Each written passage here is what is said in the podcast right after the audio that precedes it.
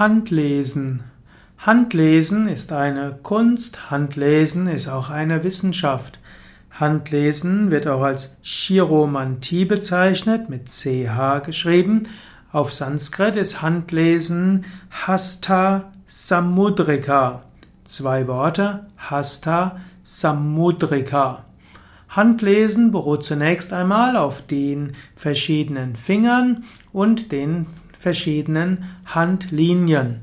Es gibt zum einen die Finger und zum Beispiel in der indischen Hasta Samudrika wird gesagt, dass der Daumen dem Feuerelement entspricht und damit auch Manipura Chakra.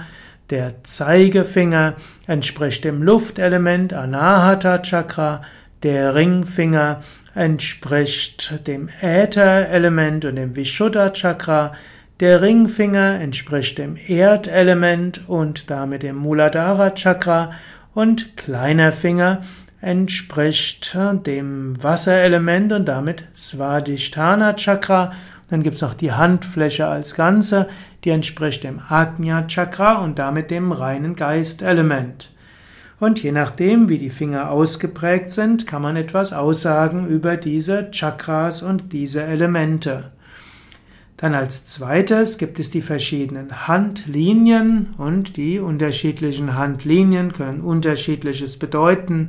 In der westlichen Chirologie oder Chiromantie spricht man von einer Lebenslinie, man spricht von der Kopflinie, hm, man spricht von dem Venusring, man spricht von der Schicksalslinie und man spricht noch von den Liebeslinien und den Herzlinien.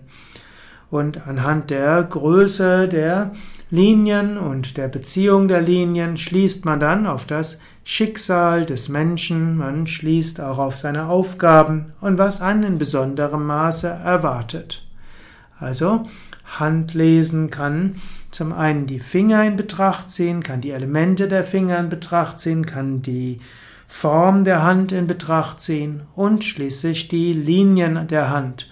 Da gibt es die verschiedenen Formen der westlichen Handlesekunst. Besonders bekannt waren die Werke von Cero, C-H-E-I-R-O,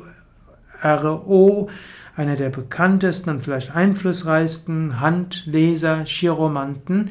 Und es gibt die äh, indische Hasta Samudrika, die auch im Ayurveda eine gewisse Rolle spielen kann als eine der vielen diagnostischen Mittel.